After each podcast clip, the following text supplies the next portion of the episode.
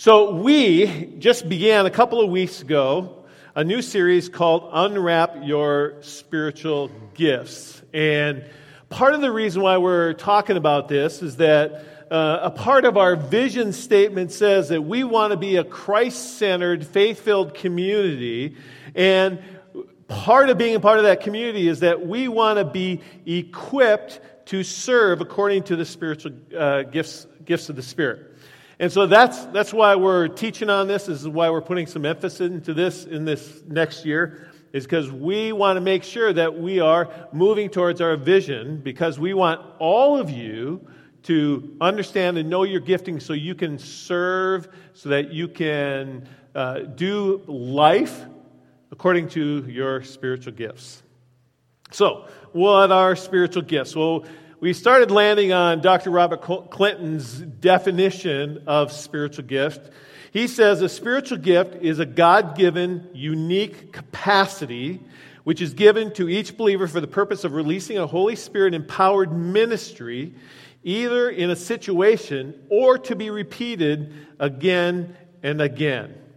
I love this definition for a couple of reasons, and I kind of hit it a little broad, more broadly two weeks ago, but I, I, I love it because the purpose here is to release a Holy Spirit powered, empowered ministry. That's, that's the whole deal. These gifts, spiritual gifts, gifts are from the Holy Spirit. They empower us to do ministry. And so that's, that's why we want to talk about it. Um, also, I, I love the fact that he both hits in a situation or to be repeated again and again because spiritual gifts happen both ways. Sometimes you are given a gift for a certain situation in a certain time, and it, you're, you're empowered to do ministry in that situation. And then that gift may not be a part of your gift mix at any other time or for a certain amount of time. The other piece of this is that repeated again and again. Some of you, that's your gifting. And just over and over and over and over, the Holy Spirit empowers you to do that.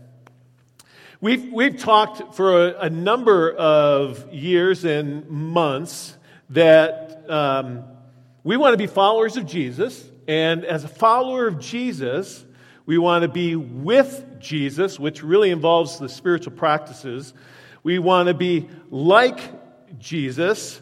And being like Jesus, when you're like Jesus, your life models the fruit of the Holy Spirit. It means you see more of love, joy, peace, patience, and kindness. And uh, we want to do what Jesus did. What did Jesus do? Well, that he, he modeled using the spiritual gifts, but he made disciples. And he healed the sick and he cast out demons. Then he told us to go and make disciples and go and heal the sick and cast out demons. So that's, that's what Jesus did.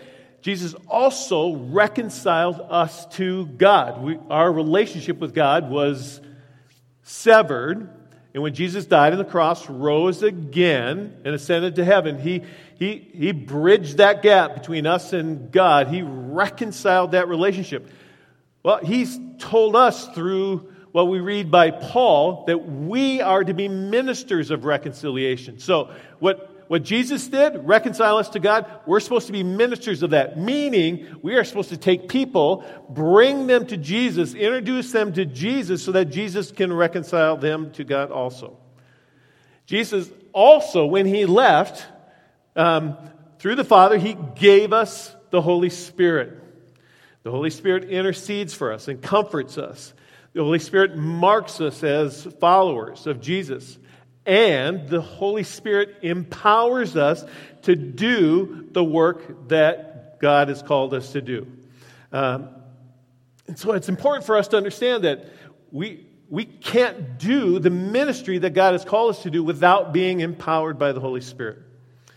Jesus also gave us each other. We're part of the body. We're this, this church. We are together, and we're supposed to do all this stuff together. I mean, the, the farther along in ministry I have gotten, the more I've realized that really this command to go and make disciples is less about an individual command, command for you and more about a command for us.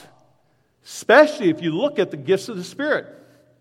We, we, we, the body, are supposed to make disciples. And so it's important for us to be together.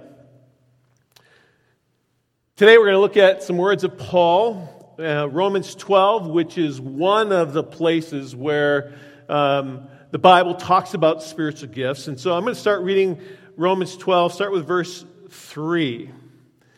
Paul says this For by the grace given me, I say to every one of you, do not think of yourself more highly than you ought to, but rather think of yourself with sober judgment, in accordance with the faith God has distributed to each of you. Now, remember this phrase. I'm going to address this a little bit later. This accordance with the faith God has distributed to each one of you. For just as each of us has one body with many members, and these members do not all have the same function, so in Christ we, though many, form one body, and each member belongs to all the others. This is, this is important for us to remember. We belong to each other. Paul, I belong to you whether you want it or not. Okay? Just, just so you know. You're stuck with me. and I'm stuck with him too. But that's a whole other thing. We have different gifts. Here, here it is again, according to the grace given to each of us.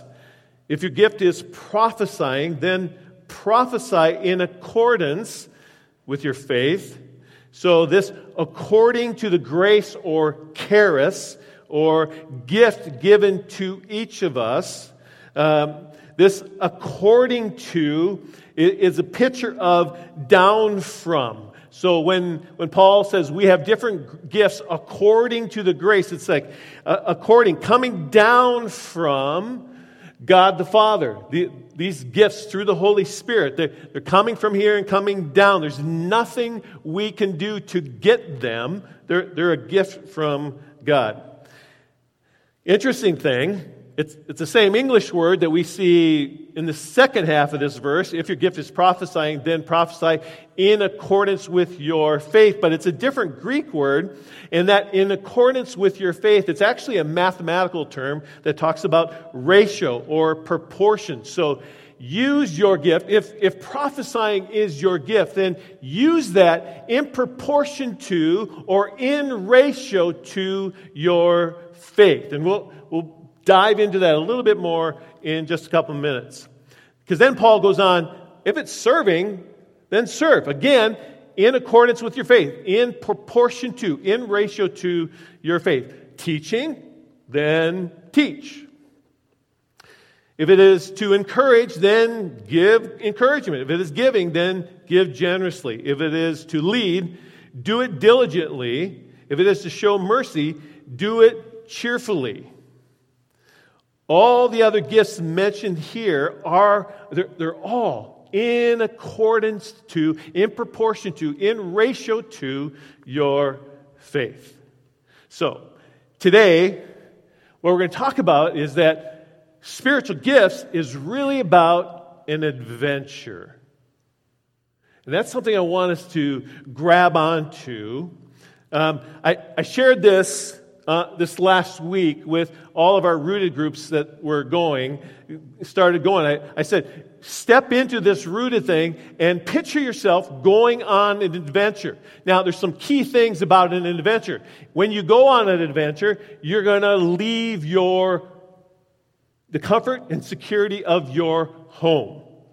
You're going to, you're going to leave that which is appears secure and safe, and you're going to step out into something that may be unsure.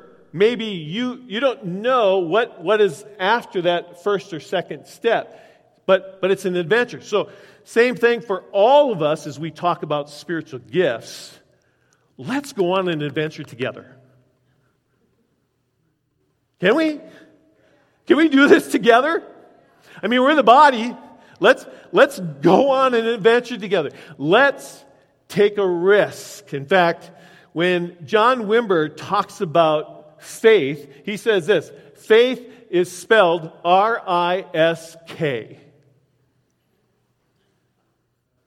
You see, faith isn't something that we muster up. So when Paul says in accordance to your faith, that doesn't mean, okay, I got to muster up the faith so that my faith is really huge so that, that my gift will be really huge. No, it's not about mustering up faith.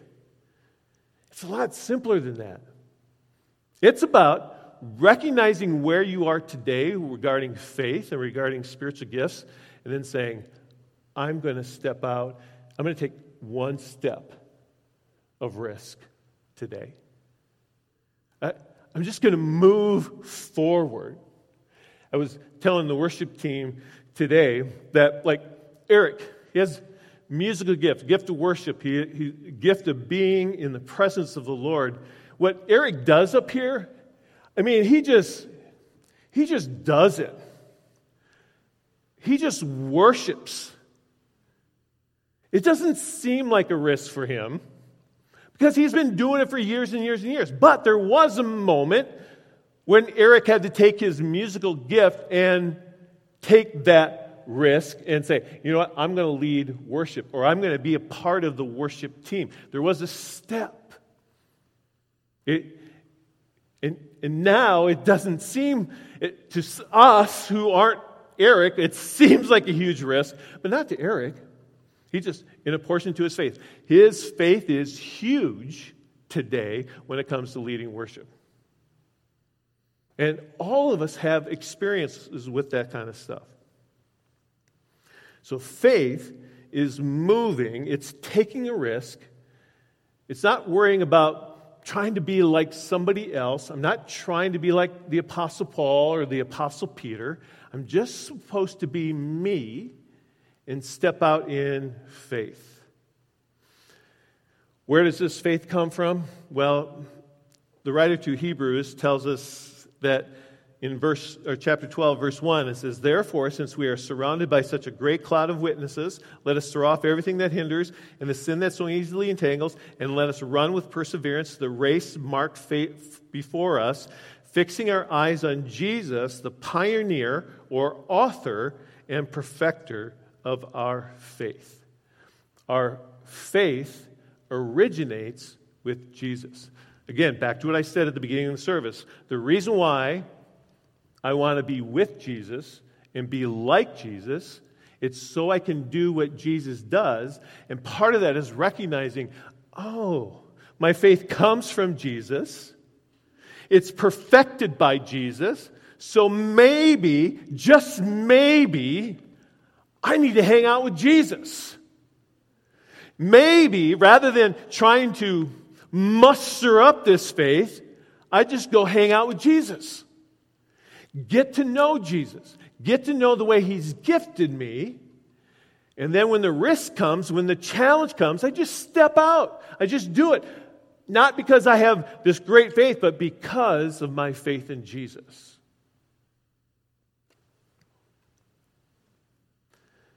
In the midst of chapter 11 of Hebrews, which we call the Hall of Faith because their author lists all of these people of great faith, there, there's this little sentence right there in verse 6 and without faith, it is impossible to please God. Because anyone who comes to him must believe that he exists and that he rewards those who earnestly seek him. So without faith, I can't please God. It's impossible. I need to put my faith in Jesus, take risk in His name, and pursue Him, the author and perfecter of my faith. Well, how, one of the ways that Jesus perfects our faith we find in James chapter 1, which says this Again, it will be like a man going on a journey who, oops, I didn't put James 1 in there. I jumped ahead. Anyway, so James 1, it says, Consider pure joy, my brothers and sisters, whenever you face trials of many kinds. Consider pure joy when you face trials of many kind, because you know that the testing of your Faith produces perseverance. Let perseverance finish its work so that you may be mature and complete, not lacking in anything. You see, growth happens with resistance. Our faith grows when we persevere. When it seems like the world around us or my own personal life is falling apart, if I say, I'm still seeking Jesus, even in the midst of the hard stuff, I'm still pursuing Jesus, my faith will increase. So God has given me this gift, and I'm going to try this gift, and even if the gift doesn't, you know, play out like I thought it would play out, okay, so like for me, God has given me the gift of teaching, but I, I remember, like it was just yesterday, where I was preaching for a friend at a church. It's actually Mark Gomes' church. This was quite a few years ago. And Terry brought video camera along to record it because I, I wanted to have it on record so if when I'm going to search for a pastoral job, you know, I'd have something on record.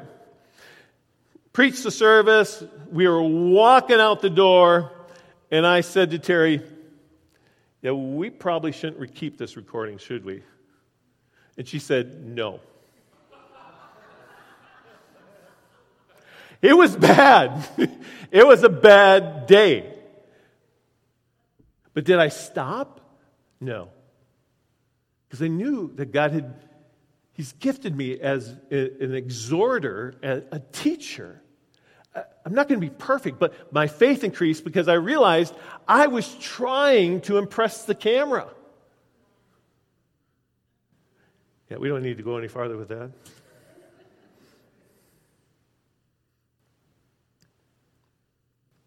There's another verse in Hebrews 11 that talks about this persevering or that our faith in Jesus comes not just when things go the way we think they should. Right in, right in the middle of 11, after it talks about all these different people who had amazing faith and saw God work, verse 35, it says, There were others. And then the author says, There were others that were tortured, faced jeers and flogging, were in chains in prison, were put to death, were sawed in two, were destitute, were persecuted. Those people were all commended for their faith. The world says they failed, but not God. Why? Because they took a risk, they went on an adventure, and they said, I'm pursuing Jesus, and I'm going to serve no matter what it takes, even if it means risking my life. And the author of Hebrews says this the world was not worth any of them all our brothers and sisters around the world that are being martyred today, this world is not worth any of them. So, taking a risk, going on an adventure for Jesus doesn't guarantee you anything that you think you may want. When I talk about wealth, health, security, nothing going wrong. That's not the guarantee. The guarantee is when you pursue Jesus with all your heart, when you risk, when you step into life with Him, it means you, your faith is going to increase. You're going to bring glory and honor to God. And someday He will say, Well done, good and faithful servant. Jesus tells a parable similar to this, and Chris referenced this at the end of his message last week. It's found in Matthew 25. And Jesus is talking about what is going to happen in the end. And he says, then, again, it will be like a man going on a journey and call, who called his servants and entrusted his wealth to them.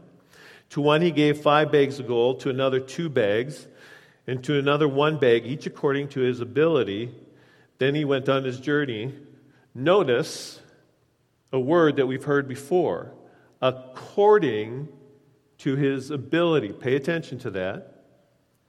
Um, some translations, instead of bags of gold, uses the word talents. A, talent in the Greek, is, one talent is the same as 20 years of income, average income. So that's, that's one talent. So the person getting five talents, that's, that's equivalent to 100 years of income. Okay? That, that's a lot.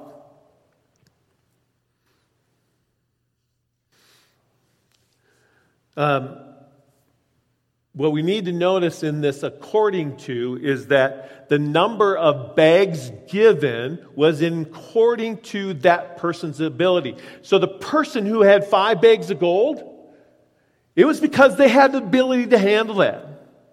The person who had two bags of gold, it was because that was their ability. The person who won it was because of their ability. The, the owner knew that, and so gave according to that person's ability. It goes on. Then the man who had received five bags of gold went at once and put his money to work and gained five bags more. So also the one with two bags of gold gained two more. But the one who had received one bag, um, yeah, so the one who had w- one bag uh, went off, dug a hole in the ground, and hid his master's money. Three different people, three amounts of gold, two responses. Two, they invested or they put that money to work, that talent to work. One, dug a hole, put it in the ground. After a long time, the master of those servants returned and settled accounts with them. The man who had received five bags of gold brought the other, the other five. Master, he said, You entrusted me with five bags of gold. See, I have gained five more. His master replied, Well done, good and faithful servant. You have been faithful with a few things. I will put you in charge of many things. Come share your master's happiness. See that? He was given five because he's handled it. He handled it, and the master now said, Okay, you're going to handle way more because you've been faithful. The man with two bags of gold also came. Master, he said, You enthroned me with two bags of gold. See, I have gained two more. His master replied, Well done, good and faithful servant. You have been faithful with a few things. I will put you in charge of many things. Come share in the master's happiness. The master's happiness, okay? His servants are using what he's given them and multiplying that. And here, two bags of gold, not as much as five, but the two he took and he put it to work, came back with two more. And the master said, Yes, I put you in charge of just a few things. Now, here's many things for you to be in charge of. Man who received one bag of gold came, Master, he said, I knew that you were a hard man, harvesting where you have not sown and gathering where you have not scattered seed. So I was afraid, and I went out and hid your gold in the ground. See, here is what belongs to you. Why did he put his one bag of gold in the ground? Fear. And who has given us fear? Not God. I'll let you do the figuring out of where that fear comes from.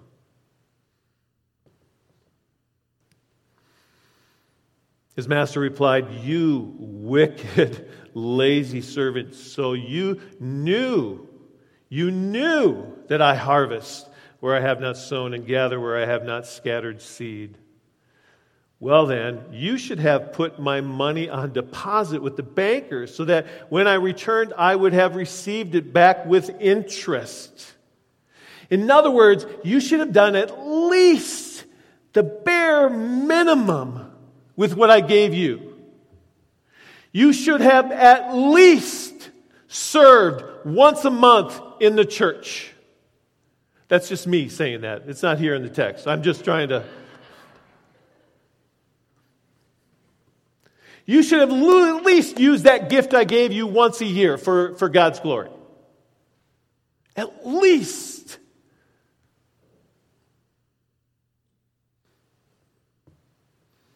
So take that bag of gold from him and give it to the one who has 10 bags. That's not fair.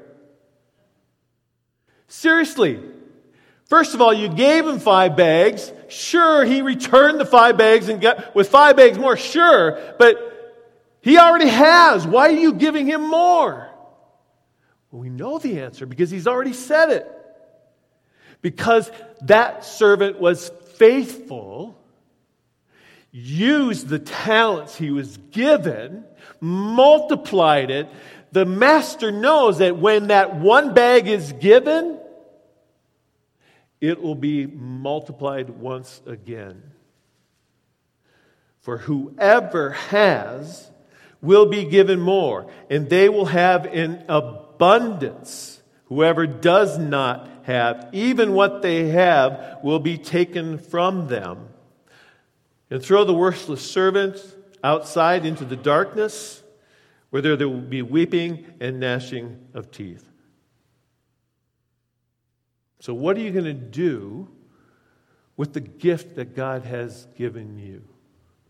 Some of you in this room are already multiplying, you've been multiplying that gift for years. Well done. Well done. Some of us may need a kick in the pants in a loving way.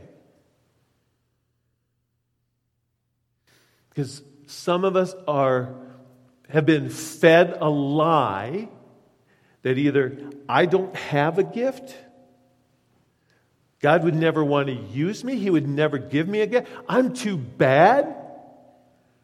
I, I only have one bag of talent.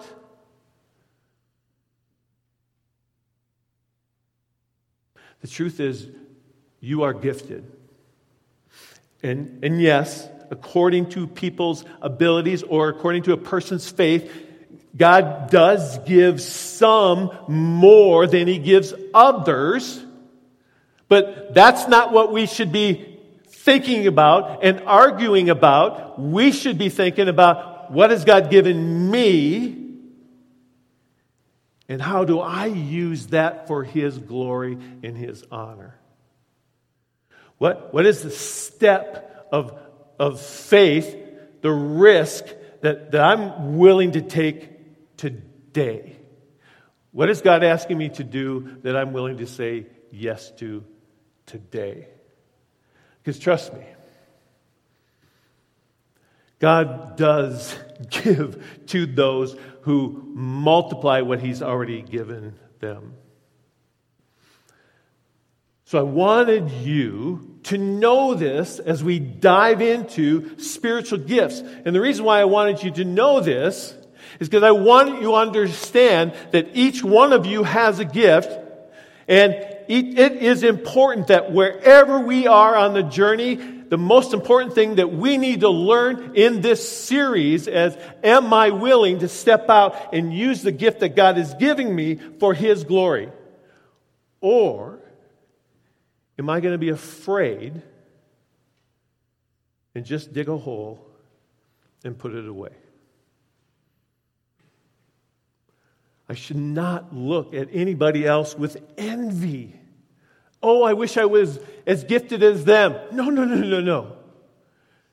You are already gifted. You have what you have in accordance with your faith. Take a step of faith. Trust God with the gift He has given you. Take a risk. And I can promise you, because of what God's word says, that you will be given more as you step out in faith with what you have given now.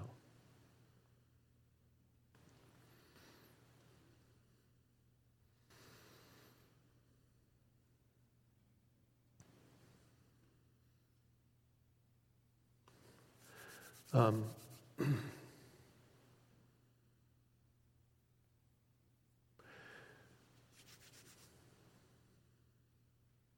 I, I, feel like we just need to take some time and maybe if I could get Eric and the team, we're gonna we're gonna move into communion here in just a minute. So if Eric and the team come up, um, I before we take communion, I, I just want. Uh, hmm. I feel like there's some people in this room who don't feel like they are good enough to have a gift. or, or some, something has been holding you back from stepping out in faith, take, taking a risk, that there is some fear in you.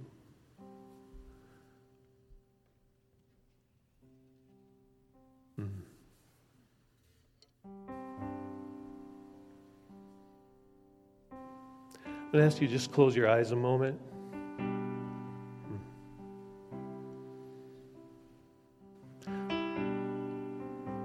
Holy Spirit, we ask that you would speak to each person in this room right now.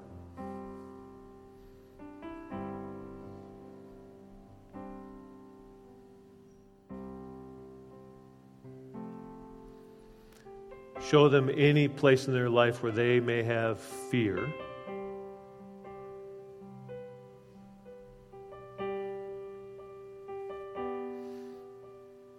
That when it comes to the gifts, your gifts from your spirit,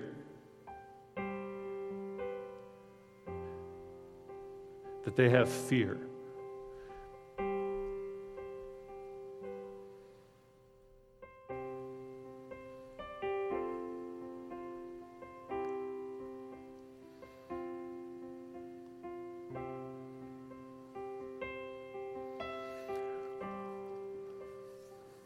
I'm going to ask, um, I'm going to pray a prayer out loud to renounce the spirit of fear.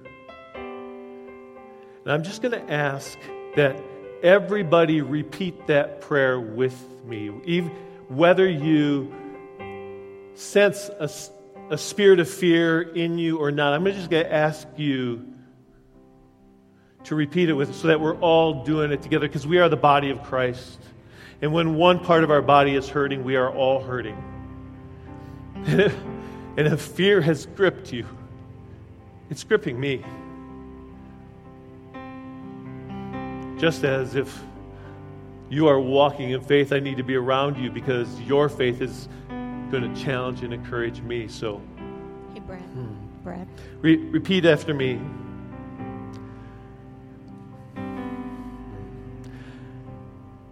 Father God, I come to you today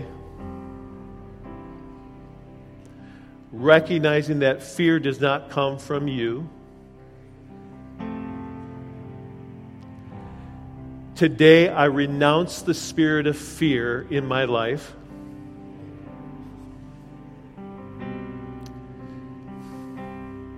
And I choose to put my faith in you. Because you are the author and perfecter of my faith. And today I commit to go on an adventure with you, to take a risk, to unwrap the gift you have given me, and use it for your glory and honor. In Jesus' name we pray. Amen. Now, you need to understand something that um, the, the evil one's going to come at you and tell you, ah, that was just a bunch of whatever.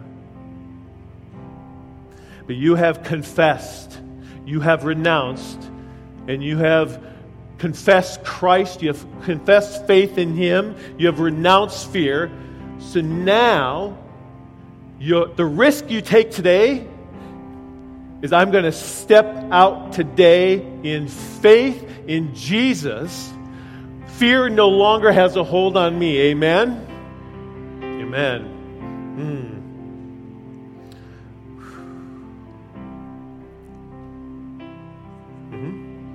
Um, at the, the same time that you, that God was just kind of like stirring in you, um, God deals with me in pictures. That's just I'm a super visual person, and God just deals with me in pictures. And I I pictured um, a person inside a room that was dark while while they were sleeping.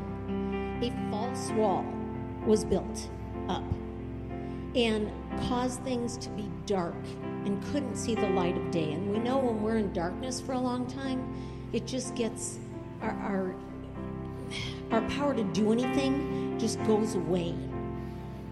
But when we're you were talking about those different things, it just was like the reality that that was a false wall and could be just crashed open with not much effort, with a prayer like that, just crashed open, and all of a sudden the sunlight pours in and the ability to walk out into what God has for that person. And I just felt like as Brad was talking, there was a stirring going on, probably in each one of us. Mm. But whatever the stirring is, pay attention to it because God's got big things. Amen. Amen.